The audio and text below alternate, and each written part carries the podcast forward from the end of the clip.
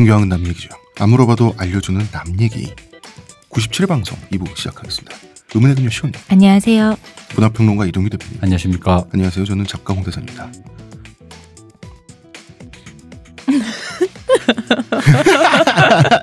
인사는 했는데. 현재 한화 이글스가 기아를 상대로 아 10점 차 이상의 대승을 거두는 중입니다. 홍 작가님 굉장히 달떠 있어요 지금. 음, 아 이제 4연승이 눈앞에 있군요. 축하드려요. 원래 앞에 이 정도로 축하는 무슨. 앞에 하나도 프로팀인데. 문제 네 개가 네. 집합 뭐 이런 식으로 해서 이렇게 앞에 새까매지는 항상 처음부터 다시 열심히? 해봐야지 어허, 하다가 이제 기아는 기아 타이거즈는? 전년도 우승팀이에요. 음, 하나도 프로팀인데 이럴 때가 있어야죠. 대표님 아니, 너무 그러지 마세요. 이럴 때 많아. 아니, 이럴 때 네. 많아. 내가 방송하기 귀찮고 네. 아 이번 주 아이템 준비하기 싫은데 할 때는 쉬어버릴 거거든. 음. 그런 기분인 거지. 그러니까 내, 내 1등 팀인데 음. 아, 2등한테 과외해주면 얘가 나를 이길 것 같잖아. 그치. 근데 6등, 뭐등 팀이 뭐 나 한 번 이긴다고 해서 난 그럼 난 꼴등 내 친구한테 컨닝하라 그럴 거야. 내 거 답안지 뺏겨.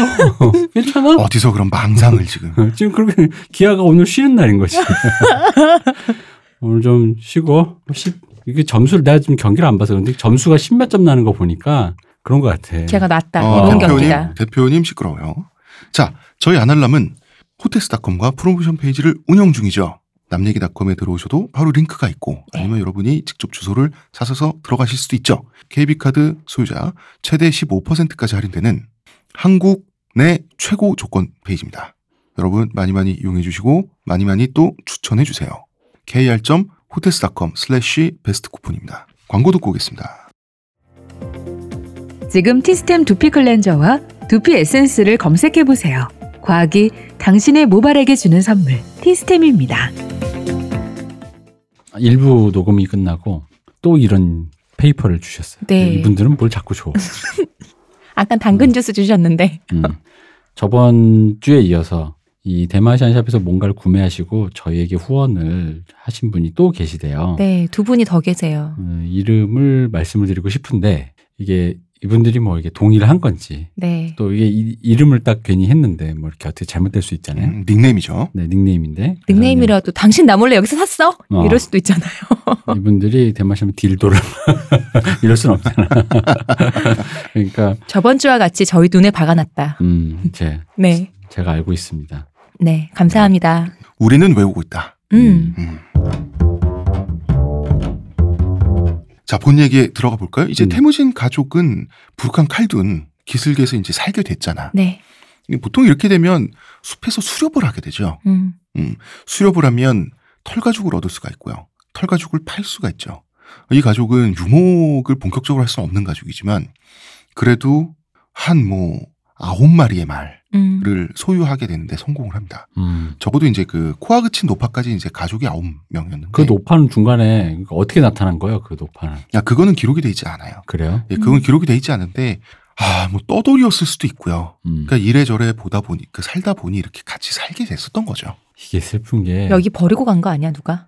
아, 그랬을 수도 있고 없는 사람은 음. 어려운 사람은 어려운 동네 사니까 음. 어려운 사람을 더 많이 보게 돼. 그쵸. 근데 거기서 마음까지 약하면 그 어려운 사람과 함께 하면서 더 어려워져. 이게 보통 이런 류의 서사가 이런, 이렇거든. 그러니까 아마도 이 노인네가 혼자 만약에 뭐 이런 식이었다면 추정컨대 노인네가 혼자 더 이상 음. 어떻게 자력 구제가 불가능한 노인네를 보고 버리고 갈 수 없어서 어떻게 구해줬거나 그런 느낌이었겠네요. 그런 느낌으로 저도 느껴져요. 음, 참 그래. 음. 아 왜냐면 내가 저기 재벌 대기업 회장인데 네. 집에서 저기 일하는 데까지 자가용으로 기사가 태워다 주잖아. 음. 내가 이런 분을 언제 봐 길거리에서 그치. 도와주고 싶어도 못 도와줘요. 그래서 그런 거야. 음, 음. 그래서 이제 수렵을 했어요. 네. 수, 수렵을 하는데 이때 태무진 가족의 주식은 어그 타르바가 뭐 요새는 타르박이라고 하는 동물이었어요. 음. 이거는 아주 커다란 쥐입니다. 뚱뚱하고 큰 쥐죠. 네, 거대 음. 설치류예요. 네. 토끼보다 좀 더 커요. 먹을 게 많겠더라고. 크다고, 쥐가? 어, 네. 먹을 게 되게 많게 생겼어요. 진짜. 어. 음. 이게 아 사실 양고기 먹으면 좋지. 키우면 그치. 좋아요. 못 먹으니까 그런 음. 거지. 이거 못 먹으니까 음. 어, 이 차이는 큽니다. 똑같이 고기 먹는 게 아니에요. 네. 제가 저번에 말씀을 드렸죠. 그 질이 완전 다른데 그래도 고기라도 원 없이 먹게 된 거야. 왜냐하면 태무진도 잘하고 카사르하고 벨구테이도 잘하니까 이제 얘네들이 수렵을 잘하는 거예요.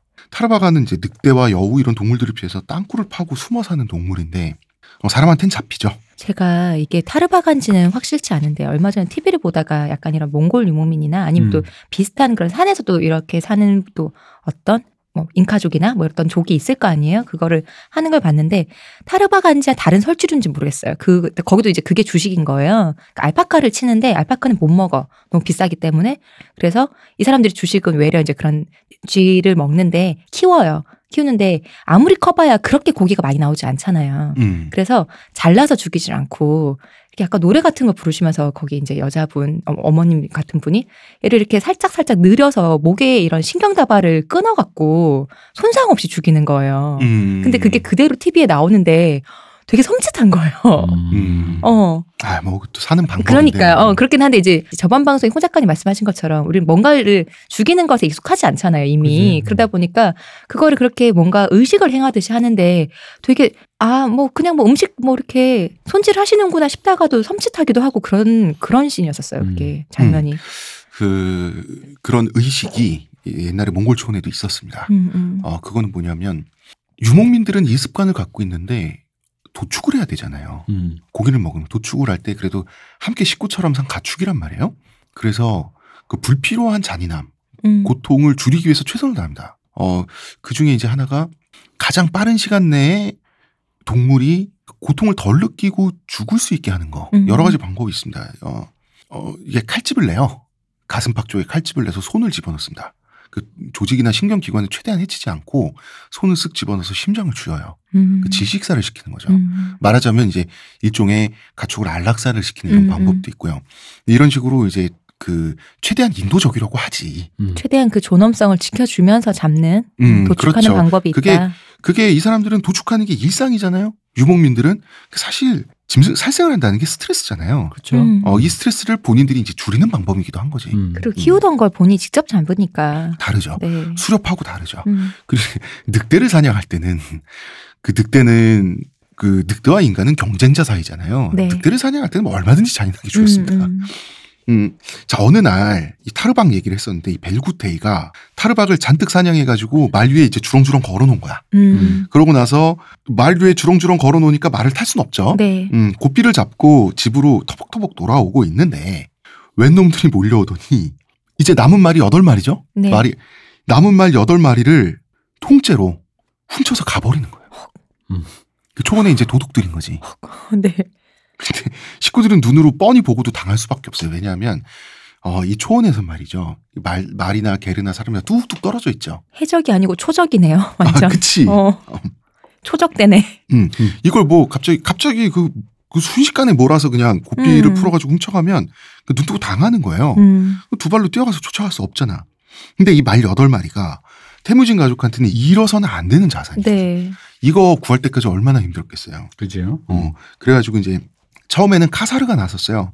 내가 가서 찾아온다. 카사르는 평생 산 사람하고는 싸워서 지지 않는다고 소리칠 정도로 힘이 장사였어요. 살아있는 음. 사람하고 싸워서 짓지 않는다. 음, 음. 귀신한테는 진다는 얘기죠. 이제 무속을 믿으니까 네. 귀신의 존재를 믿었으니까. 근데 여기서 벨구테이는 내가 갔다 오겠다. 음. 내가 너보다 낫다. 어떤 데서? 응? 어디서? 벨구테이도 서- 한 성깔 하는. 배구테이도 씨름 장수로 하지 않았었어요? 그래서 그 나중에 커서 이제 또 씨름 선수이기도 네. 했어요. 씨름꾼이기도 했어요. 그리고 음. 둘다 자기 신체에 좀 자신감이 있었어요. 음. 탄탄했겠구만. 아니 근데 이런 게 여전히 벨구테의 마음이 궁금하긴 한데. 그쵸. 왜냐면 너 때문에 결국 이 모양 이 꼴로 살게 됐잖아가 됐잖아. 그렇지만 어쨌든 한 팀일 수밖에 없는 거죠. 아니 그러니까 이제 운명 공동체라고 하는. 그러니까 살고는 있는데 왜 알잖아 우리 흔히 말하는 술 먹다가 주사로 음, 왜 음. 아유 왜 저기 그 추석이나 이럴 때 모여서 형제들이 뭐 술 먹다 옆차기 하는 게 바로 이런 거잖아.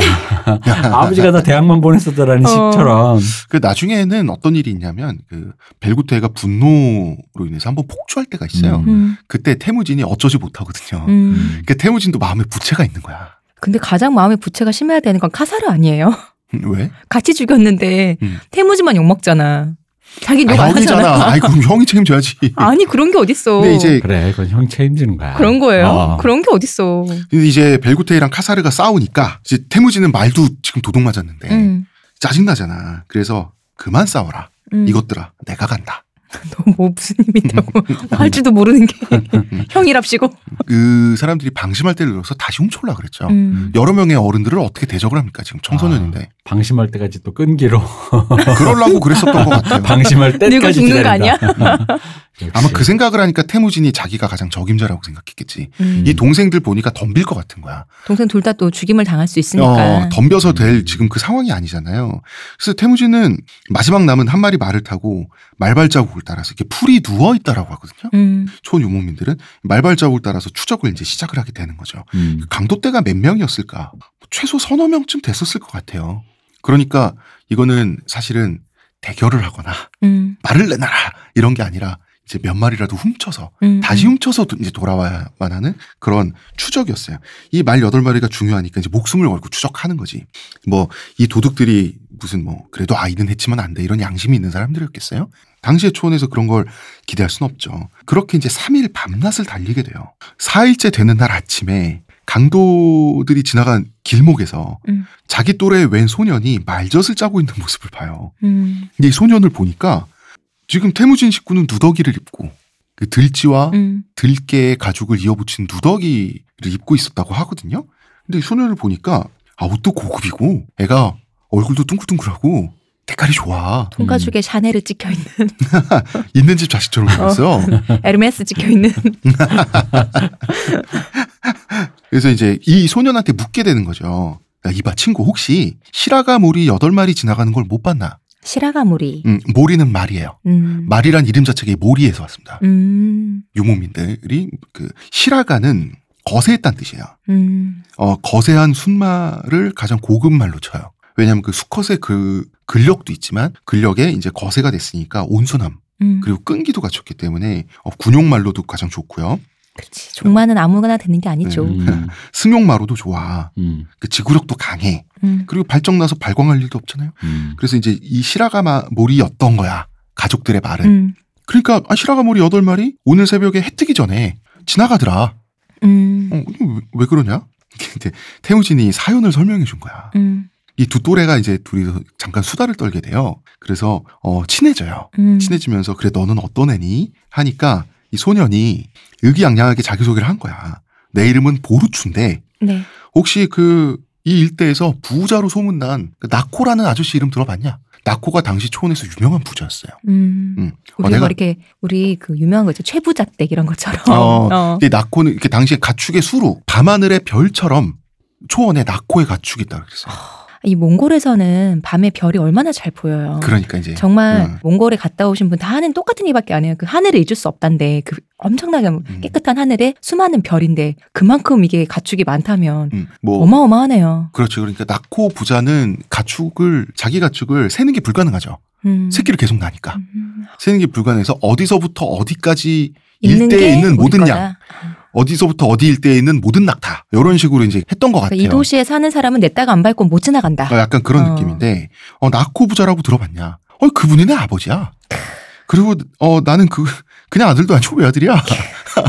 이렇게 자기 소개를 하니까 태무씨 입장에서는 좀 고가운지 어마어마한. 금수저네. 아이고 이 자식아 좋겠다 뭐 이런 감정이었겠죠. 너는 수렵하는 어떤 가족들에 대한 얘기를 들어보았니? 그게 나야.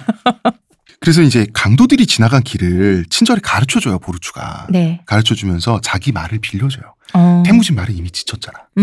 음, 이 말을 나한테 주고 왜냐면 나코 집안은 말이 많을 거 아닙니까? 아유. 음. 그 중에 말 하나 바꾸는 거잖아. 그 건강하고 아직 지치지 않은 말을 주는 거. 왜냐하면 강도들은 예비마와 함께 이동하니까 음. 처지잖아. 그런데 이 보르추는 부잣집 도련님들이 흔히 좀 그런 거 있지 않아요? 낙천적이고 뭔가 모험에 대해서 모르니까. 모험에 대해서 낭만적으로 생각하는 거예요. 음. 음. 그래서 태무진을 따라 나서기로 해요. 네, 내가 도와주겠다. 1차 대전을 맞은 세계 1차 대전을 맞은 그 도련님들 같네요. 세계 1차 대전을 맞이했을 때 그 귀족집 자제들이 네. 환호성을 질렀다 그랬죠. 낭만을 가지고 음, 낭만적인 모험담이 이제부터 시작되겠거니 해서 그 뭡니까 참호에서 지옥으로 맛보고 갔다가 이제 못 돌아오신 분도 음. 많고 그랬죠. 네. 그래서 이제 보르추가 우리 이렇게 된 바에 친한 친구로 지내자. 음. 그래서 같이 너의 말들을 찾아오자. 음. 같이 따라가 주겠다. 라고 하는 거예요. 굉장히 즉흥적이고 단순한 낙천성이죠. 이 정도로 집이 잘 살았으면 집에 힘 좀 쓰는 아저씨들 많을 텐데 그분들을 데려가줬어야지. 실용적으로 생각한 게 아니지. 이걸 음. 재밌는 모험이라고. 거예요. 그러니까 화끈하고 낙천적이지. 그래서 이제 태무진 입장에서는 나쁠 게 없으니까 곧장 의기투합을 해서 음. 말발자국을 따라서 또 3일 동안 강도들을 추적을 합니다. 그러다가 저녁쯤에 드디어 강도들을 따라잡는데 음. 성공해요. 왜냐하면 불을 피우고 둥그러니 앉아서 이제 좀 뭘 해먹고 있었던 거야. 음. 이 강도들이. 이제 거세마들은 이 캠프파이어 하고 있으니까 음. 모닥불 근처에서 이제 풀을 뜯고 있었겠지. 싸우면 승산이 없죠. 싸우면 승산 없잖아. 그지? 애 음. 둘이잖아. 그러면은 살금살금 다가가서 도둑당한 말들을 데리고 와야 되잖아. 음. 어, 여기서 이제 이거를 보르추가 자기가 하겠다 그랬어요. 음. 음. 그 철이 없지. 그러니까요. 근데 태무진은 나 때문에 지금 이 녀석이 친구가 돼가지고 여기 끌려왔는데 정말 위험에 이 처할 녀석이 수는 죽거나 없죠. 다치면 그렇게는 위험에 처하게 할 수는 없다는 생각을 해요. 외아들인데 음, 태무진 그 죄짓게 생겼잖아. 이미 이미 적이 많아요. 그러니까 초원에 가장 부자까지 적으로 돌릴 수는 없어요. 보르추 넌 여기 가만히 있어라. 어. 말들은 내가 끌고 올게. 근데 보르추는 내가 도와주겠다고 여기까지 왔는데 음. 가만히 있으라는 게 말이 되냐? 내가 하겠다. 결국은 두 친구는 함께 달려가서 잽싸게 말들을 동시에 낚아채 는 음. 걸로 합의를 봐요. 그리고 성공을 하죠. 근데 이제 말에서 내려서 네. 캠프파이어라고 있으면 무장도 풀고 있죠. 음. 뭔가 거추장스럽잖아. 다시 말을 타고 소년들을 추적하는데 시간이 시간이 걸리겠죠. 적어도 뭐한 네. 10초, 20초 재정비할 걸리잖아. 때는 당연히 시간이 걸리겠죠. 그리고 술도 좀 마셨겠지. 음. 그래서 이 강도 때는 서둘러 말에 올라가지고 여덟 마리 말을 다시 이제 그 뭡니까 탈환했다고 해야 되나? 음. 해가지고 이제 도망가고 있는 두 소년을 추격을 하게 되는 거죠. 네, 그리고 이때 강도 중에 하나가 그 올가미, 네. 올가미를 들고 이제 추적을 했어요. 맨 앞에 음. 있던 강도는 말 한 마리라도 이제 더 회수하려고 했던 거죠. 음. 그리고 이 올가미로 말에 타고 있는 두 꼬맹이 중에 한 놈 정도는 낙마를 시킬 수도 있는 거잖아. 음, 위험하네요, 진짜. 근데 이제 보르추가 활과 화살을 나한테 넘겨줘라. 음. 같이 이제 달리면서 음, 음. 내가 저놈을 쏴버리겠다. 음. 라고 했고 이제 태무진은 짜증나는 거야 이 녀석이 슬슬 나 때문에 네가 여기까지 왔는데 행여나 네가 다치게 되면 내가 내 얼굴이 뭐가 되냐 음. 내가 쏘고 있을 테니까 넌 도망치고 있어라 음. 라고 하면서 태무진이 자기가 화살을 쏘는데요 어 이게 그 유명한 서양에서는 스키타이식 쏘기라고 하는 거 있죠 스키타이식 속이. 음, 그리고 어, 동아시아에서는 흉노식 쏘기라고 하는데 음. 유목민들이 옛날부터 공유하는 활쏘기 방법입니다 달, 달리는 말 위에서 뒤돌아서 활 쏘는 거예요 음. 상체만 돌려서. 상체만 돌려서 어. 이걸 스키타이식 쏘기라고 하는데 이 활쏘기를 하면서 대표님 해봤어? 표정 이렇게 아련해. 아, 이게 네, 뭐 말 탄 건 아닌데 네, 와우를 하면 네. 와우의 사냥꾼이라는 직업이 음, 이 moving shot을 하는 기술이 있어요. 음, 사실 그것도 원래 그런 그런 느낌이 있겠지라고 그냥 개발진이 스타크래프트를 보고 나서 컨트롤의 여지를 남겨놓기 위해서 이제 캐릭터에다 그걸 심어놨는데 음, 이, 이 반도의 아, 인간들이 네. 그 기술을 완성했지 뭐야. 역시 아니 처음에 사냥꾼을 필드에서 봤는데 이 새끼가 도망가는데 도망가면서 계속 한 발씩 쏘는데 쫓아가면 죽어. 어, 이게 아주 초창기에는 어. 진짜 너무 짜증 났거든. 음. 근데 딱 이- 그 느낌인데. 이 스키타이식 쏘기는 초원 유목민들의 네. 전매 음. 특허였어요. 음, 이걸 하면서 태무진은 어 강도 때와 거리를 어느 정도 벌려가면서 도망가는 데 성공했는데 이 쫓고 쫓긴 시간이 몇 시간이었다 그래요. 음, 결국 이제 어두운 밤이 되니까 강도들은 이제 한 새벽이 되니까 추격을 포기하고 사라졌어. 원래 음. 자기네들 말도 아니잖아. 또, 또 강도질을 하면 되지. 음. 그래서 어 3일을 다시 이동해가지고 두 친구는 처음 만났던 곳에 다다랐던 거예요. 음. 아 역시 그래서 도둑놈이 훔친 걸 훔치는 게 깔끔하다고. 그지. 어 도둑질은 장무를 해라. 음. 아. 근데. 태무진은 보르추 도움을 크게 받았잖아. 네. 적절한 보상을 하고 싶죠. 그래서 야, 네가 아니었으면 절대 말을 되찾을 수 없었을 테니 감사의 뜻으로 우리가 함께 찾은 말 음. 중에 어, 몇 마리를 너가 가져야겠다라고 음. 했는데 아, 이거 어마어마한데? 그지. 어, 야, 말몇 마리는 태무진에게는 사실 지금 목숨을 걸 만한 보물인데 어. 음. 아무리 도와줬어도 한 마리 정도 가질래? 이게 아니고 음, 대단한데? 음, 근데 이게 사실 보르추에게는 이게 깊은 인상을 남겼을 것 같아요. 아, 얘가 음. 인간이 됐구나라는 생각을 음. 했던 것 같아요. 나한테 이거 저러나, 뭐 이깟 거 나한테 뭐라고? 근데 너 정말 저러나 보르추 입장에서는 황당하죠. 안 받지. 어. 그 자기는 재미난 모험을 했잖아. 어. 스릴 넘치는. 이 모험의 가치가 훼손되기나 했을 거 아니야. 훼손될 일이 불가하잖아요. 보르추 입장에서는. 음. 그러니까 보르추 야 내가 몇 번을 말하냐. 너, 근데 그, 우리 너그 아빠가 나코야. 누군지 모르는구나. 우리 아빠가 나코야. 나 외아들이야. 음. 어디 말 말만 말이 어? 야 그런 얘기 하지 말고 빌 게이츠 못 들어봤어 누군지? 그거 가지고 우리 집에 가서 밥이나 먹자 음. 하고 데려갔더니 그러니까 빌 게이츠한테 음. 내 컴퓨터 램 뽑아서 이거 하나 가져갈래? 내 통장 잔고 보여주는 거지. 4기가 램인데 2기가 너 가져. 그래가지고 이 나코 부자 아저씨는 외아들이 사라지니까 전전긍긍 하고 있었어요. 며칠째요. 이러면 사흘 반납하고 사흘 오고 하니까 벌써 일주일은 됐을 거 아니에요. 음. 그러다가 이제 아들이 돌아오니까 처음에는 괜찮냐, 음. 괜찮아 어디 다친 데 없냐 이렇게 음. 물어봐요. 음. 그러니까 애가 멀쩡히 잘 있잖아. 음. 그때부터 화를 냈. 당연하죠. 똑같지 뭐. 어. 어, 음. 똑같지 진짜. 음. 근데 이제 보르츠는 아버지가 아무리 혼내도 귀담아 듣지 않았어요. 자주 그렇게 혼났겠죠. 뭐 얘는. 부잣집 도련님들 뻔하죠. 어. 어, 너무 인종차별인데 이거 인종혐오가 계급 차별. 어. 뭐좀 차별적이고 근데 보르츠 성격이 그랬어요. 음. 되게 낙천적이다. 음, 태무진한테 마유주도 주고 그 다음에 이제 어린 것들이 보다 술 맛을 알아고. 그 젖, 그 짐승의 젖, 가축의 젖도 주고 그때가 이제 아주 좋은 가죽 부대 음. 수통까지 세트로 주는 거죠. 선물이지. 친구 음. 생겼으니까. 즉석에서 두 살박이 양까지 즉석에서 도축을 해가지고 또 이제 고기를 만들어가지고. 그게 최고급이라면서요. 음, 이 고기를 또 바리바리 싸줬어요. 자 궁금한 게 있습니다. 보르추아니 이 같은 그 동명이인이라고 해야 되나? 보르테와 보르테요. 무슨 상관인가? 보르테는 어떻게 뭐 하고 지내? 아 보르테는 지금 보르테는 어. 결혼 정년기를 놓친 채 음. 신랑을 기다리고 있나요? 태무진 이 새끼 어디 갔어?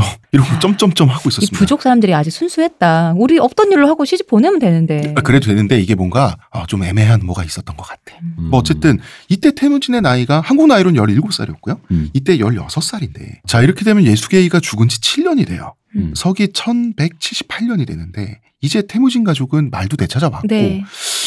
먹고 사는 형편이 좀 나아지고 있는데 태무진도 이제 가장의 역할을 조금씩 하고 있는 거야. 네. 태무진은 이제는 고통 없이 행복하게 살고 싶은데 음. 그러면 이제 나중에 선고가고 나서도 평범한 삶, 평범한 목동의 삶에 대해서 굉장히 많은 그 부러움과 질시를 갖고 있었어요. 그래서 백한이 되었을 때도 음. 초원을 정복했을 때도 나중에 항상 하는 말이 다음 생에서는 평범하게 태어나서 평범하게 살다가 평범하게 죽고 싶다. 이 말을 굉장히 여러 번 반복합니다. 예전에 제가 봤던 만화에서 그냥 그건 어느 분 작품인지 모르겠어요. 그런 게 어떤 이제 CEO 회장님 그 어마어마한 글로벌 기업의 회장님인데 이제 이 생활 너무 지치는 거야. 그래갖고 다 놓고 다 정리하고 자기는 산으로 떠났어요. 그래갖고 음. 자기 먹을 이제 차 조금 키워갖고 볶아갖고 하는데 오며가면 등산객도 어느 아, 차 한 잔 드시라고 그렇게 한 잔씩 한 잔 내줬는데 이게 또 소문이 나서 음. 그게 다시 기업이 되고 다시 쫓기는 삶을 살게 되었다는 그런 웹툰이 되게 단편 이렇게 딱 이렇게 어, 한 컷짜리 있었거든요. 한 장짜리가 음, 그 느낌이야. 저도 델론델이야 델론델. 어. 저도 그거 본 기억이 나는데. 어. 음. 그러니까 태무진은 이때는 행복하게 살고 싶었던 거예요. 결혼도 하고 음. 음. 자식도 갖고 생각해 보니까 자기한테 섹시가 있어.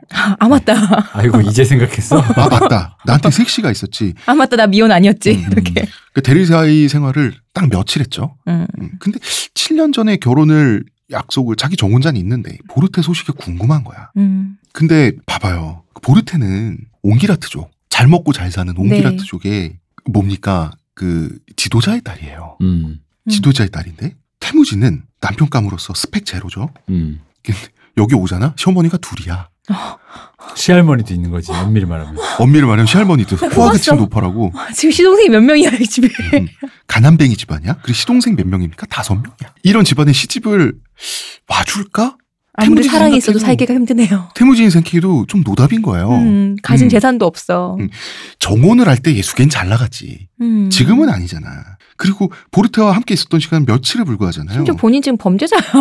응? 범, 본 범죄자야 본인은. 범죄자지. 그러니까 초원에서 한 번 홍약을 맺었다고 이때 당시에 초원에서 음. 어 나랑 백년해로 해야지.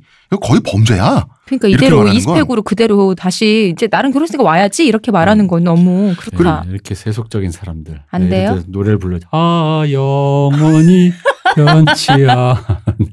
근데 이때 당시 오지 않아. 보르테는 태무진보다 한 살이 많으니까 네. 이제 10대 후반이잖아. 네. 그럼 결혼 정년기 피크 지나가고 있는 거지. 그렇네요. 음. 15, 6이면 한다고 했으니까. 이미 그때 이제 딱 정원을 음. 맺는 나이라고 했으니까. 음. 그래서 빨리 얘기해봐. 보르테 어떻게 하고 있는가? 뭐 하고 있어 지금? 어디 보르테? 어디 시집 갔어 지금? 시집 못 가고 있었어. 시집을 그냥. 못 갔다고? 음, 아마도 태무진과 정혼했다 라고 음. 하는 게 디메리트가 됐나 봐. 음. 근데 또 이게 수장이잖아요. 네. 내 딸을 그런 식으로 해버리면 남들이 내가 또 수장인데 그게 면이 안 설 것 같아. 어, 면도 안 서고 어. 결혼 약속을 지키지 않으면 어. 옹기라트족은 생존의 불리지죠. 그렇죠. 음. 결혼으로 먹고 사는 음. 아 근데 태무진 같이 지금 뭔가 부족인데 애매한 그런 집안에 시집 보낸 거. 그럴 때도 지키는 것이 이 부족의 명성을 유지하는 길인 거죠. 나는 그것도 난 가능한. 그 어. 지금 시온님의 추리도 나는 굉장히 가능하다고 봐요. 음. 그래? 근데 어쨌든 태무진 입장에서 딸을 주세요. 도둑놈 싶보잖아. 음. 대리 사이 기간도 통으로 날렸어. 얘는. 음. 근데 혹시나는 마음에 사람 모르는 일이니까. 어, 장인인 그 데이세첸 아. 어. 이 어르신을 찾아가 보기로 결심을 하는 거죠. 음. 그래. 일단 일단 들이대 보는 거야. 어. 일단은 어. 시도하지 않으면 영이에요. 어, 아님 말고. 그럼 이때 이제 옹기라트 쪽은 케를렌강 하류에서 음. 야영을 하고 있었어요. 이게 강 하류에서 야영을 하는 거는 주변의 부족들이 잘 봐줘야 가능한 거야. 왜냐하면 풀이 습윤합니다. 음. 습기를 머금은 풀. 넓은 초지가 어 그래서 질 좋은 초지가 있는 그쵸. 거죠. 가축들이 이 풀을 먹게 되면 살이 빨리 찌고 어. 성장이 빠르다. 풀만 먹어 살찐다.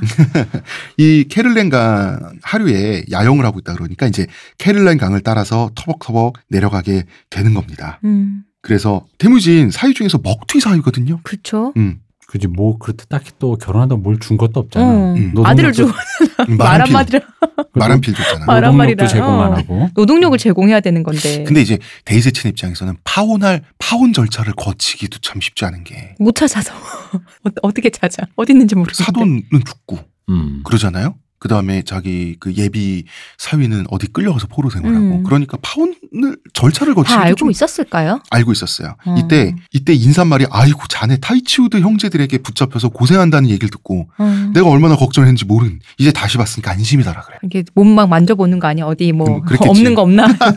거의 팔이 세 개가 됐어.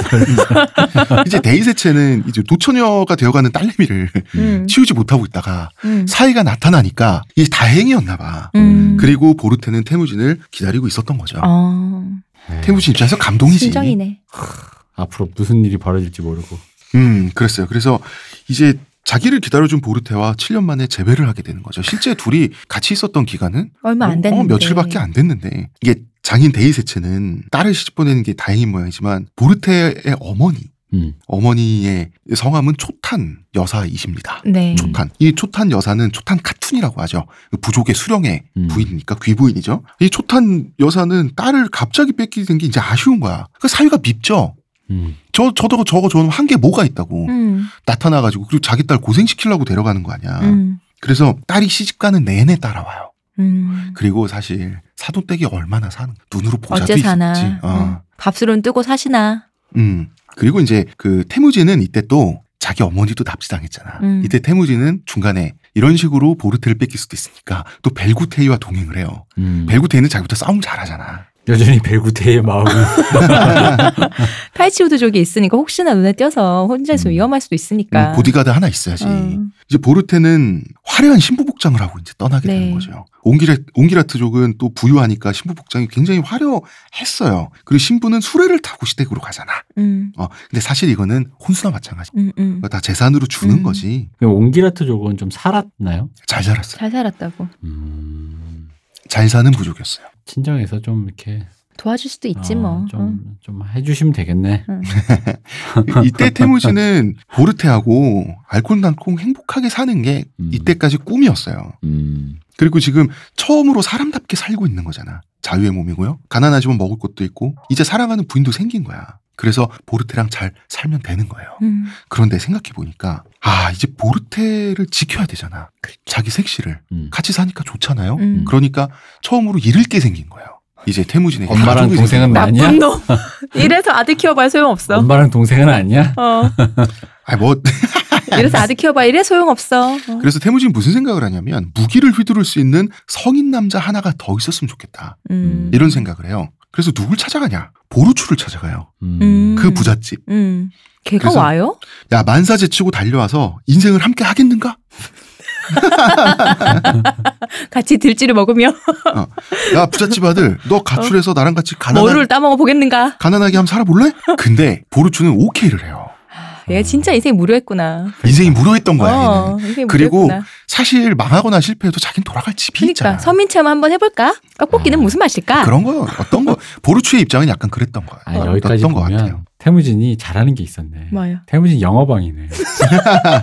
태무진이 지금 영업을 진짜 잘 뛰잖아. 아, 돼도 않는데 맞아. 가가지고 아, 협상해서 뭐 직접 간 건 아니고 벨구테이를 보내긴 했는데. 그래도. 어. 어, 영어방이네. 가가지고 어 쨌든 간에 지금 안 될 건데 어. 보험 안 사요 이러고 있는데 가가지고 딸도 얻고 어. 다시 어쨌든 협상도 얻고 이게 지금 아무것도 이 사람 지금 솔직히 진짜 아무것도 없다 진짜 아무것도 없죠. 없네. 근데 보르츠 입장에서는 다 자기를 떠받들어주는 음. 부잣집 도련님의 아들 이런 게 있고 엄마 아빠가 잘해줘. 그러니까 시호님 말대로 무료했을 것 같아. 음. 음. 뭐 인생 뭐. 끝없이 펼쳐진 저 음. 가축 다 내 거야 결국은. 아, 근데 뭔가 배부른 새끼. 어 뭔가 신나는 가난뱅이 체험을 어. 같이 뭔가 어떤 도전이 있다. 어, 어떤 도전이 있는 곳을 이 사람이 원하고 있었고 이 소년이 그다음에 극빈층 체험하러 가는 거죠. 그런 거죠. 그리고 이제 보르추는 어, 태무진에게 굉장한 매력을 느꼈던 것 같아요. 음, 영어방. 그때 함께 강도를 쫓고 강도에 쫓기며 그 함께 분출됐던 아드레날린의 맛을 잊지 못하는 거죠. 아, 난 이제 그런 거지. 어. 그리고 이제 태무진이 사람이 좀 됐다라고 느낀 거지. 왜냐하면 실질적으로 태무진은 은혜를 보상을 하려고 어, 갚으려고 보니까. 꾀죄죄한데 나한테는 필요도 없는 걸 지한테 정말 귀한 걸 주겠다고 할 정도의 음. 배포가 있는 의리가 있는 아, 이놈한테 사람이니까. 뒤통수 맞진 않겠다. 어. 이런 생각도 했었고. 근데 난 이쯤 되면 좀 네. 아쉬운 게 하나 있어요. 뭐예요? 이 태문 이것도 이제 사후 기술이니까 물론 네. 그렇겠지만 보통 이제 이런 역사 기술의 이런 위대한 사람들은 그 인간적인 매력 때문에 사람이 모이는 게 스토리잖아요. 유방도 네. 그렇고 음, 뭐 음. 그렇잖아. 뭐 유비도 그렇고. 음. 그러니까 아 근데 그런 거 말고 그러니까 그거 말고 그거 말고 사실은 진짜 무력 때문에. 쓰레기인 거야. 488인데 어. 성공했어. 어. 왜 이런 얘기는 없어. 근데 488인데 성공해도 나중 스토리는 이렇게 꾸미는 거 아니야. 그지? 후술되는 역사는. 음. 아까 우리 후술된? 역사의 그 전환이라는 걸 얘기해 봤을 어, 때. 그래서 그 정사 삼국지 있죠. 네. 나관 중에 삼국지연이 음. 이 전사 삼국지를 진수 삼국지라고 이제 진수가 썼는데 음. 이 정사에 정식으로 편입돼 있는 역사서 중에 진수 삼국지는 굉장히 특별한 위치를 차지하고 있습니다. 음. 마키아벨리적으로 썼어요. 어. 그렇기 때문에 조조의 매력이 드러나는 거예요. 민중계대지. 그래 그래 마키아벨리적으로 쓰면은 어. 그러니까 그런 책이 있긴 있네. 막 생각 마키아벨리 얘기하는 네. 생각. 그 정사 삼국지를 어떻게 썼냐면 덕이 어떻고 음. 덕이 후덕해서 사람들이 모이고가 아니라 이 모든 것을 정 략으로만 판단했은 거예요. 음. 비정하게. 공포를 줘야 하고. 음, 그래서 정사 삼국지 때문에 이게 나중에 이제 그 송나라 시대에 연극이 성행을 해요. 음. 송나라 시대에 이제 음, 서민의 삶의 질이 폭발적으로 이제 좋아지게 됩니다. 그래서 서민들도 서민 문화라는 게 처음 생겨요. 음. 그리고 그 송나라의 수도인 개봉부가 인류 역사상 최초의 24시간 불이 꺼지지 않는 불야성이었어요. 음. 그래서 공개 처형도 사라집니다. 먹고 음. 살만해지는데 그딴 걸 왜 봐? 음. 그래서 포- 판관 포청천에 보면 관아에서 맞아요. 실내에서 그 사용을 집행하지 광장에서 그냥. 광장에서는 광장에서는 그런 거 안 보는 겁니다. 광장에서는 축제하고 있고 음. 어, 외식을 즐기고 그래야 돼. 연극을 보고. 그리고 연극을 봅니다. 음. 이 연극의 대본가들이 대본 작가들이 가장 스토리를 뽑아쓰기 좋은 게 삼국지예요. 음. 그렇네. 진수의 그렇죠, 삼국. 마키아벨리적으로 접근하니까 다양한 스토리들이 스토리들이 거기 있는 거예요. 그래가지고 삼국지연의 나관중 삼국지연의를 다 창작한 게 아니라 정리를 한 건데 음. 나관중이 그게 연극 대본에서 많이 왔어요. 음. 송나라 시대에 그렇게 그래서 왜 주유가 하늘은 어찌 주유를 낳고 제갈량을 또 어. 낳으셨는가 이건 연극 배우들의 독백 대사예요. 아. 이런 것들 그리고 일기토도 연극에서 어. 된 겁니다. 일기토를 왜 합니까 장수들끼리? 근데 안 엑스트라들 엑스트라들을 무대에 동원할 수가 없으니까 아. 그 일기토로 바꾼 거예요. 구라야 그거? 네, 다 구랍니다. 아, 이 얘기를 왜 했지? 그래서 진수 삼국지가 매력을 불러일으키는 이유는 음. 그렇게 썼기 때문이에요. 음. 그러니까 진수가 굉장히 독특한 사람이에요. 역사가들 중에서. 그래서 진수는 유비가 사람을 끌어모으는 기술 있죠. 음. 이것도 정치적 기술로 보지 음. 이 사람의 덕이라고 생각 안 하고 기술을 했어요. 아니 왜냐면 이 스토리 그러니까 흔히 말하는 네. 서사를 다루는 사람들의 고민 중에 이게 음. 되게 오래된 고민 중에 하나예요. 음. 서사가 재밌으려면 인물의 흡입력이 생기거 음. 생겨야 되거든요. 음. 인물이 흡입력 있고 인물을 따라가게 돼야 돼. 근데 인물에 몰두를 시키는 순간 인물의 입체성이 의외로 떨어져요. 왜냐면 우리 우리 편 좋은 편이 돼야 되거든. 음, 음. 이게 이제 서사를 다루는 사람들의 항상 고민이다 보니까 왜냐면 서사를 다루는 사람들의 가장 큰 목표는 결국은 이 얘기의 결 얘기가 주인공이어야 되거든. 음. 이 시대의 공기 같은 거 있잖아. 음, 이런 거. 그런데 그거를 하기가 어렵잖아요. 그렇게 하는 순간 있잖아. 얘기가 되게 뜬구름 잡는 얘기 같이. 그러니까 집중이 잘 안 되는 얘기 있잖아. 음. 그냥 뭐 이 당시 뭐 사회 배경이 그렇고 뭐 저랬고 뭐 이런 식으로 하고. 그래서 인물로 가야 되는 거죠. 그래서 인물로 가는데 결국 인물로 가다 보면 인물의 누군가는 어쨌든 이입이 된 인물이 생길 수밖에 없다고. 네. 음. 왜냐면 인물이 안 되고 다 개새끼야. 응. 다 488호야. 그럼 응. 또 사실 그거를 그걸 왜 봐? 쉽잖아요. 내가 처음엔, 왜 재, 봐? 처음엔 재밌지. 카니발적으로 볼 수 있지. 응. 근데 이게 그게 서- 삼국지나 이런 태무진 투덕 같은 일대기로 보기는 힘들잖아요. 수많은 인물들이 다 나서 수많은 인물들이 다 488호라고 생각해봐. 근데 그러다 보니까 그 얘기의 결을 어떻게 다루는가는 어쨌든 서사를 다루는 이거는 뭐 언젠가 한번 영화를 얘기할 때 한번 할 것 같긴 한데요. 그 사람들의 고민이긴 한데 음. 그 그러다 보니까 내가 그러는 거예요. 이, 이 인물에 집중하지 이 인물의 매력에 보르추가 음. 빠져들었다. 음. 이런 느낌보다는 그래서 그런 태무진 느낌보다는 개짱 세 보여서 따라가고 싶었다. 어, 그런 느낌보다는 그래서 이 친구는 이때 당시에 음. 철이 좀 없는 상태에서 음. 그 모험을 갈구했다라고 음. 저는 생각을 한다는 거지. 음.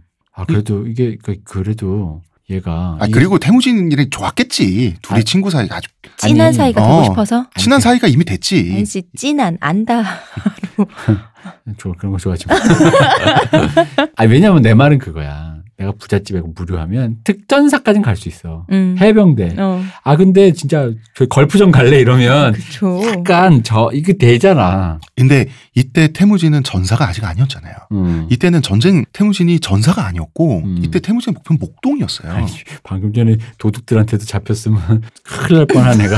예. 아니 그치 그러니까 보르춘 좀 그런 성격인 거고 음. 그 겸사겸사해서 이제 이런 일이 벌어졌는데 네. 이런 거 보면은 태무진 입장에선 보르춘 낚은 거죠. 그러게요. 그지? 그리고 이제 나코 부자 아저씨는 우리의 부자 아저씨 나코는 아들이 음. 간다고 하니까 음. 맞아. 그것도 궁금해. 음. 보내줘? 맞아. 뭐 보내줘? 그런 사람이? 아유 처음에 말리고 막 뜯어 말리고 하다가 자식 이기는 부모 없다고 이렇게 나코도 여기 굉장히 부모들 왜 이렇게 자식을 못 이겨? 그러게. 나코가 그그 나코 아저씨도 자식들한테 굉장히 약했어요. 자식 얘 하나밖에 그치. 없잖아. 그 보르츠에게 굉장히 약했고 제 생각에 나코 아저씨는 저러다 들어 돌아오겠지라고 생각했을 거예요. 나코 아저씨 하니까 우리 아는 사람 같다. 저러다 돌아오겠지라고 알고 생각했던 싶다. 것 같아요. 아 그리고 한 가지 더. 어 그 당시의 초원의 유목민들은 남자 자식에게 어 좀 약했습니다. 아 맞아, 엄청 잘했다 그랬잖아요. 네. 지나칠 음, 정도로 네, 사랑해줬다고. 그런 그런 문제가 좀 있었어요. 근데 나코 정도의 부자라면은 아들을 대립사회로 보낸다 해도 그렇게 힘들게 안 해도 되지 않을까요? 아이 사람은 가축 그냥 몇백 마리를 어, 해결할 주면 사람이지. 그만이잖아. 어, 내 아들 고생을 왜 시켜? 어. 바로 데려오면 될 사람이잖아요. 근데 이제 사실 이게 그 태무지 그러니까 습관이겠지. 음, 음, 그런 거지. 뭐 어. 하여튼 이렇게 됐어요. 자, 어, 그럼 잠깐 또 하나 하나만 더. 그러면 그냥 태무진 잘 살게 해주면 되잖아. 그치. 어. 아니 그리고 태물린 태물린 있잖아. 유목민족 원래 연상연하라고는 해도 이렇게 돈 많은데 그게 무슨 상관이야? 저 데릴사위 안 할 건데. 음. 그래서 그냥 혼자 오진 않았을 거예요. 음. 가축을 좀 갖고 왔을 것 같아요. 음. 그런데 이제 그 쓰여 있지 않으니까 음. 이렇게 뭉개고 넘어가는 건데 혼자 몸만 왔겠어요, 설마? 반지하방에 마세라티 끌고 왔다. 마이바흐 끌고 어. 가죠. 그러 될 데도 없는데. 음. 이제 그러던 어느 날 손님이 찾아왔는데 그 누구냐? 아, 선물을 보내온 거예요. 누가요? 초탄이. 음. 그러니까 자기 이제 아, 어, 장모님, 엄마가 어, 자기 네. 장모님인 초탄 마님께서 선물을 보내 오셨다는 거야. 아니 음. 웬 선물을 보냈는지 보니까 결혼 예물을 음. 이게 뭐냐면 처원에선 따로 이제 원래 혼수라고 부를 만한 게 없어요. 네. 그 결혼 예물이라고 하는 것도 이제 한 사람이 지참하고 다니는 물건이 물품이 전부인데 근데 이제 사실 초타는 태무진이 마음에 안 들어가지고 음. 사이가 마음에 안 들어가지고 뭐 바리바리 해준 게 없잖아. 생각해 보니까 신경이 쓰이는 거야. 음. 신경 쓰기 좀 미안하기도 하고 음. 자기가 좀 툴툴된 것 같고 그래가지고 헐룬에게 자기 사돈 어르신인 헐룬에게 선물을 들려보내지 않았었던 않았었는데 그게 이제 못내 마음에 걸리는 거지. 음. 음.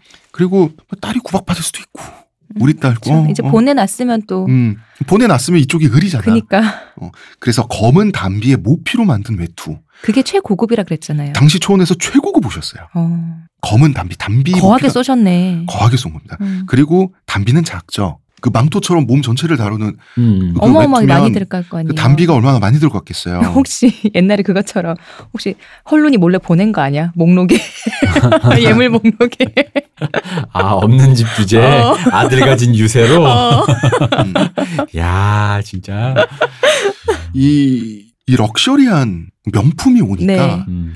이 그지 같은 집안에서 우리 마을 감히 우리 마이바가 될 데가 없잖아요.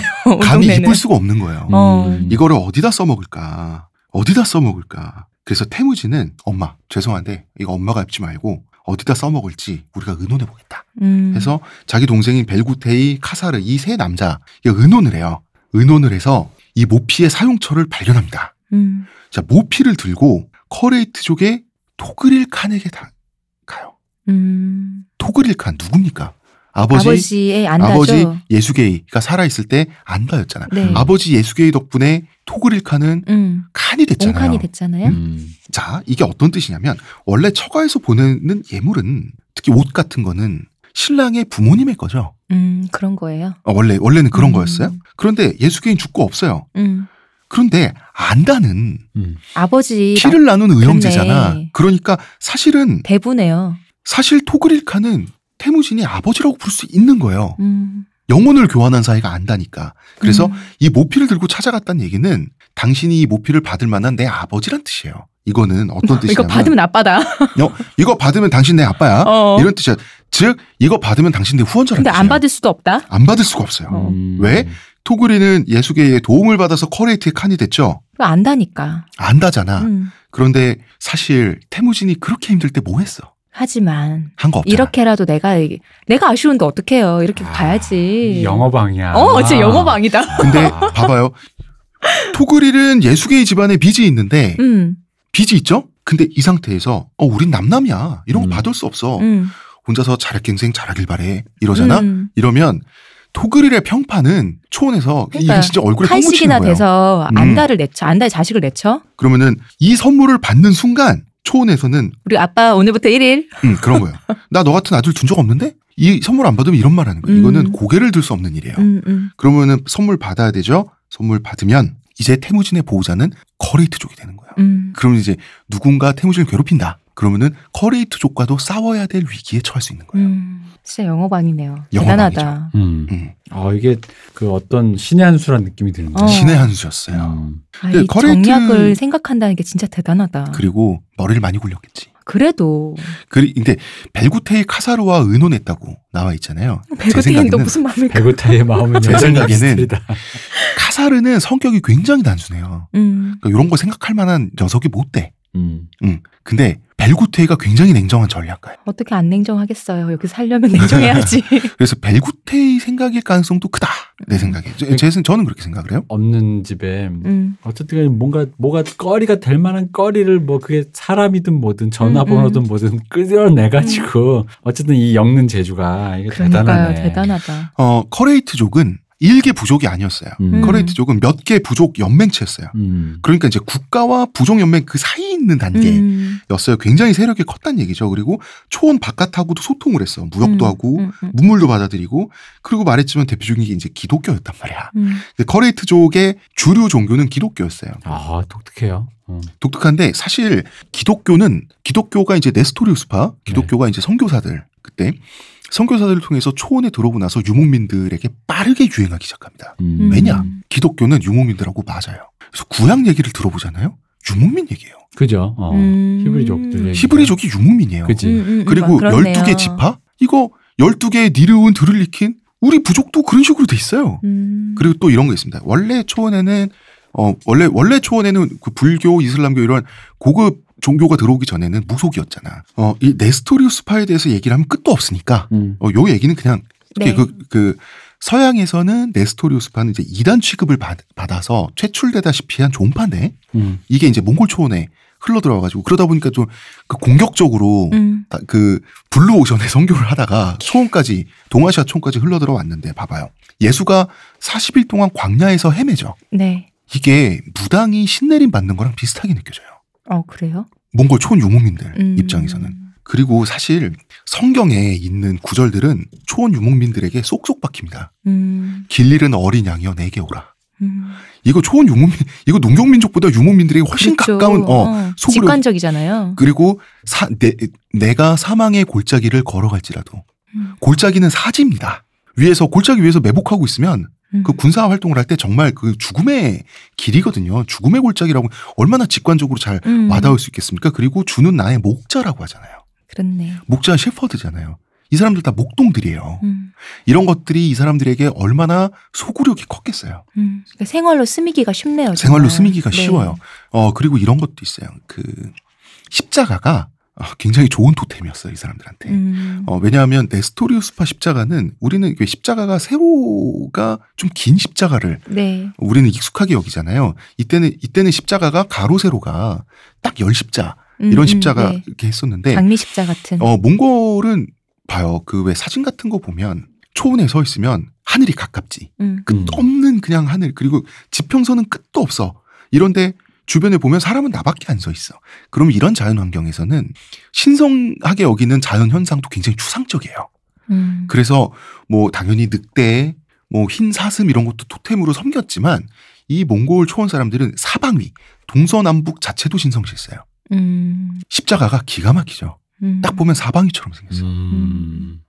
그리고 이 십자가에 매달려 어, 못 박혀 죽임당하셨다. 이게 그 초, 원래 제사를 지낼 때 있지 않습니까? 유목민들은 항상 그 짐승을 도축해서 제사 지내는데 원래 제사를 지낸다라고 하는 건 원래는 사람이었잖아요. 음. 음. 그게 동물로 바뀐 거잖아. 네네. 그러니까 얼마나 재물을 바치던 것이. 이게 정말 직관적인 거예요. 음. 어, 이게 최강자 논리예요. 네. 예수는 최강의 무당이야. 음. 십자가는 최강의 토템이야. 음. 제일 세. 하나님은 어 뭡니까? 모든 이런 잡신 이런 거 하는 것보다 그냥 세계 자체고 가장 센 신이야. 네. 그러니까 성령은 우리가 신들림을 할 때 성령이 함께 하시길 이러면 가장 강한 거야. 음. best of the best야.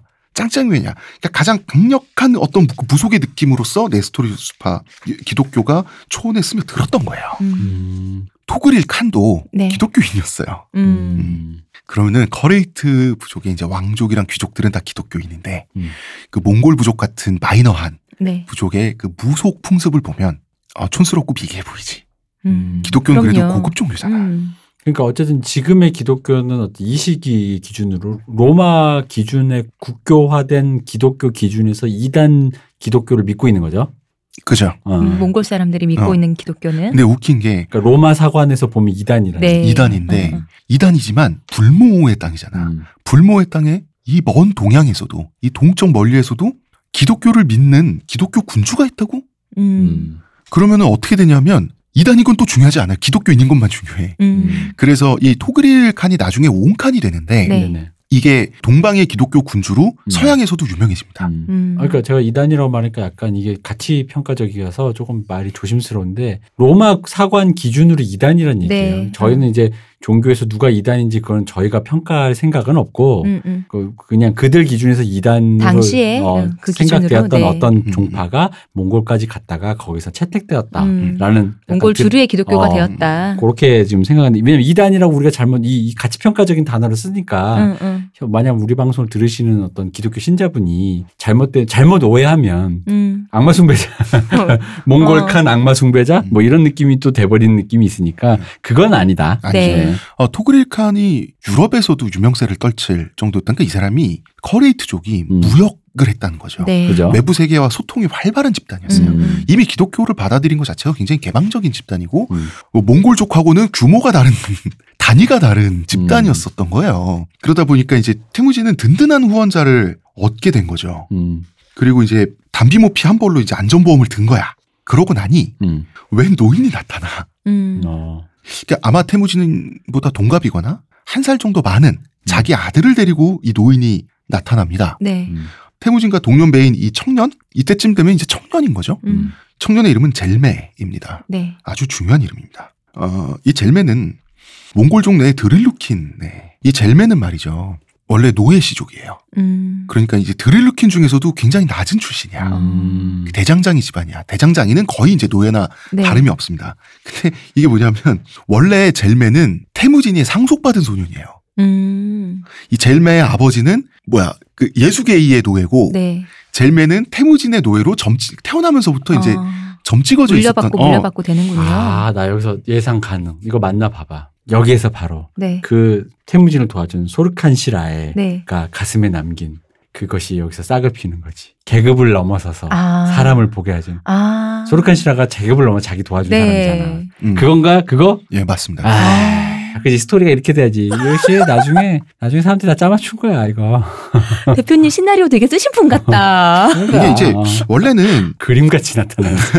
원래 이제 니룬에게 드릴루킨 중에 노예시족 드릴루킨 있죠. 음. 할당량이 집안마다 있어가지고 음. 근데 참 재밌지 이 노인네 있죠. 네. 젤메 아버지 음. 왜 지금 나타났어? 그러니까 내가 지금 그 얘기하려고 그랬어. 다 그런 거지. 우리가 아무리 역시 이제는 살아도 태무진한테 백이 생겼으니까 그럼. 든든한 백이 생겼으니까 이제는 원래 주인집을 무시를 못하는 거야. 머슴을 살아도 있는 집 머슴을 살 조금이라도 뭐 있어야 가서 머슴을 그, 살아주지. 아, 그리고 이제 뒷골이 땡기죠 슬슬. 응, 음. 그렇지. 왜냐하면 커레이트족의 칸이 자기 그 의붓 아버지가 됐는데 음. 이제 이로 봐주면 어떡해.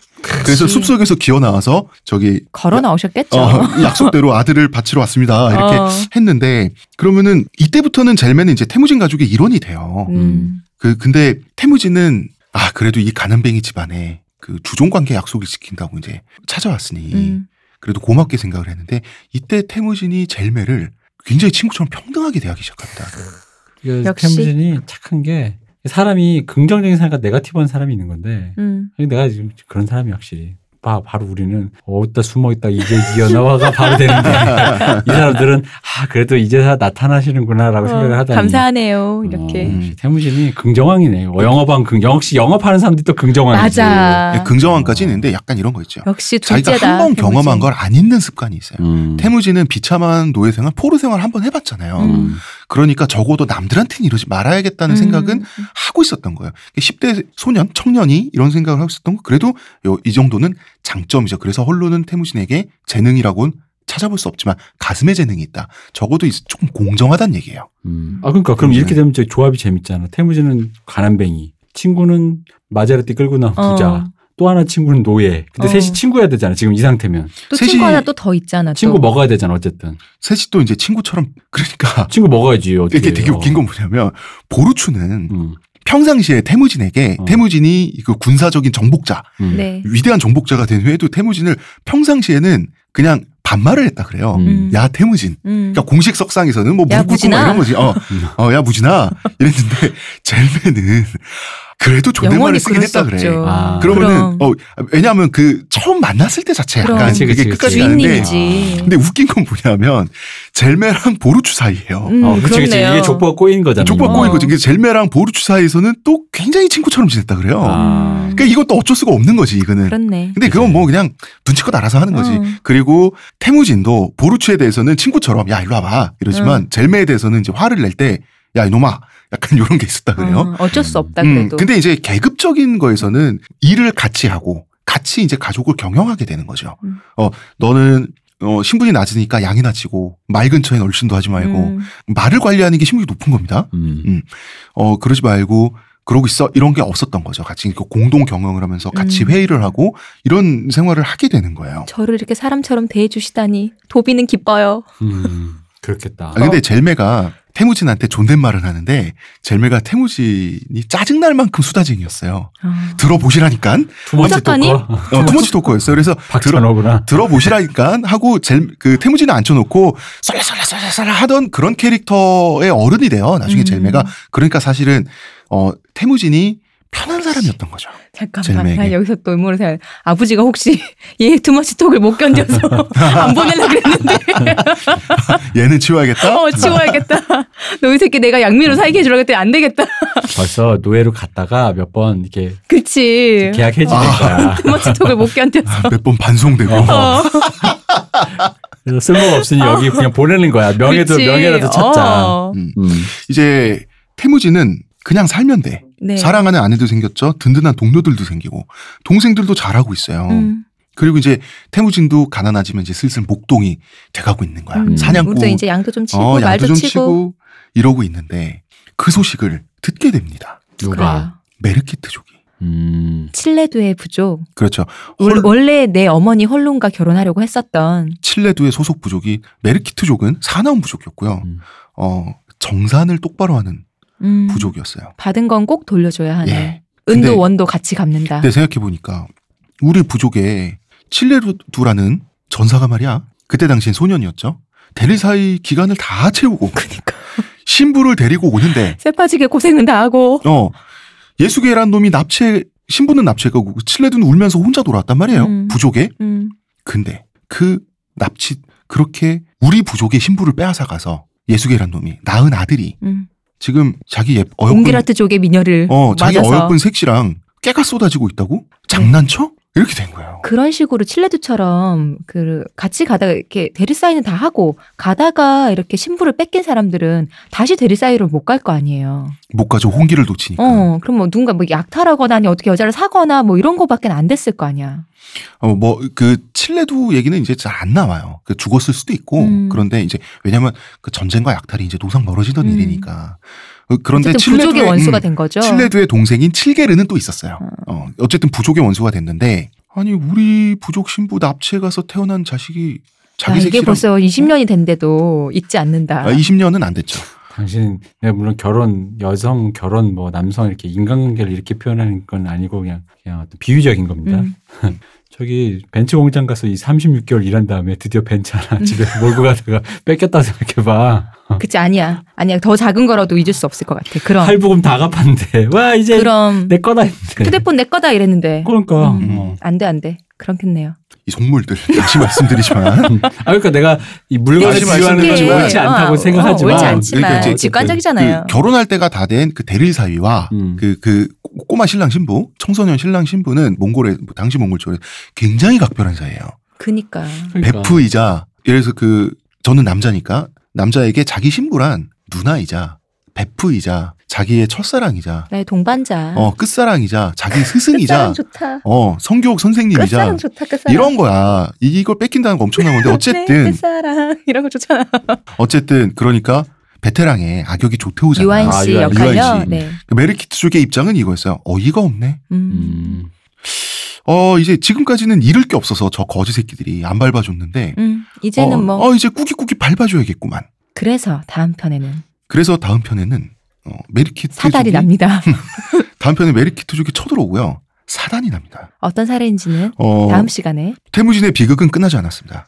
진정한 비극이 남아있죠. 그러니까 이 스토리가 너무 전형적인 게 음. 없는 집애가 뭘 좀 해볼라 치면 그 그러니까요. 없기 때문에 어. 밟아왔던 여러 가지 은원 관계가 있어요. 그게 또 어, 다 이게 어. 난또 돌아오죠. 없어서 뭐 예를 들어 진짜 없다 보니까 학교 다니면서 예를 들어 뭐 왜 어린애들이 왜 없다 보니까 왜 오락실 갔다가 가고 싶어서 왜찐 짝꿍 뭐 500원 훔쳤다 어. 이런 거 있잖아. 이런 것들이 나중에 다 돌아와. 부메랑이 돼서. 어, 지금 딱 진짜 다 그거야. 음. 없는 애가 맞아. 살다 살기 위해서 했던 여러 가지 짓이 있어. 심지어 그리고 지가 한 것도 아닌데. 음. 아버지가 한 짓이죠. 어. 어. 아, 솔직히 자기는 그냥 그 아, 죄 있지. 뭐? 태어났잖아. 아, 태어났 왜 예수계의 아들로 태어나? 그래. 근데 내가 칠레드한테 위로해줄 말이 있어. 뭐야? 끝사랑 아니야. 그래 끝사랑 끝이- 별로야. 끝이 더 있더라. 끝난 줄 알았는데 끝이 아니죠. 끝이 아니야. 맞아. 반전도 있고 그럼. 열린 결말 몰라 열린 결말. 어, 그 메리키트족에 대해서는 뭐 다음 네. 주에 뭐 이렇게, 아, 다, 아, 다음 주에 이걸 계속할지 다른 할지 편에. 모르겠어요. 음, 다음, 다음 편에 편에. 이제 네. 설명을 드리겠습니다. 그래서 태무진에게는 이제 진짜 불행이 남아 있습니다. 그리고 이 메르키트족의 태무진 가족 침략 계획 이거에 의해서 태무진은 큰 됩니다. 맛보고 전사가 됩니다. 원래 태무진의 계획은 목동으로 사는 거였어요. 각성시켜 주는구나. 음. 어쩔 수 없이. 어쩔 수 없이 각성이 된다기보다는 어, 일이 재밌게 꼬이기 시작합니다. 어. 그래서 다음 편에는 자무카도 다시 등장을 하고요. 네. 나 제일 무서운 생각했어. 음. 뭐야? 이 사람들이 기본적으로 목동들 그러니까 유목민이잖아요. 네. 예. 유목민을 정복할 수 있는 가장 간편한 방법이 생각났어. 뭔데요? 거짓말장이 양치기 목동에 일화한 거지. 늑대가 나타났다. 어, 그걸로 계속 와해를 시키면서 그 늑대 나타나면서 늑대 그지 않아? 저양 다 내 거 이러면서 금방 창에 깰 것 같아요. 음. 어, 몽골 유목민 늑대 얘기 나왔으니까 요, 요 얘기만 하고 할게요. 몽골 유목민들은 늑대를 증오하고요. 음, 아, 초원에서 옛날부터 있었던 집단 사냥, 원형 사냥, 그 네르제란 얘기를 제가 했었잖아요. 네. 그것도 늑대들이 그 가젤이나 이런 초식 동물들을 집단 사냥하는 모습을 모방해서 업그레이드한 거예요, 인간들이. 음, 그런 것들이 있어요. 그래서 지금도 몽골 초원에서는 날씨 좋고 할 일 없다. 그러면 늑대 사냥하러 나갑니다. 음. 어. 시간이 있을 때 미리 미리 숫자를 줄여놓는 거예요. 아. 그리고 초원에서 혼자 조난당한다. 이러면 십중 팔구 이 사람을 죽게 만드는 거는 늑대입니다. 음. 늑대가 반드시 나타나서 이 사람을 잡아먹습니다. 인간만 보는 날. 늑대도 필요하면 인간을 최대한 죽이려고 합니다. 음. 이게 한정된 초원의 자원이라고 할까요? 동물을 두고 늑대와 인간은 옛날부터 경쟁하던 사이였어요. 몽골 사람들은 늑대를 많이 모방을 했기 때문에 네. 예, 이것이 나중에 제가 얘기하게 되는 몽골의 전술, 군대 포메이션 이것도 영향을 끼치게 됩니다. 네. 여기까지 얘기하고요. 네. 아, 말이 너무 길었다. 자, 이번 주 방송 여기까지 하겠습니다. 다음 주에는 뭐 잠깐 다른 얘기로 일단 돌아볼까 아니요. 생각. 뭐 저희가 하고 싶은 거 할 거예요. 저희가 알아서 하도록 하겠습니다. 하지만 여러분들 대마시안 샵을 통한 후원은 많을수록 좋다. 한화는 4연승을 했습니다. 여기까지 하겠습니다. 저는 작가 홍대선이고요. 의문의 근효쇼님, 감사합니다. 문화평론가 이동규 대표님, 감사합니다. 감사합니다.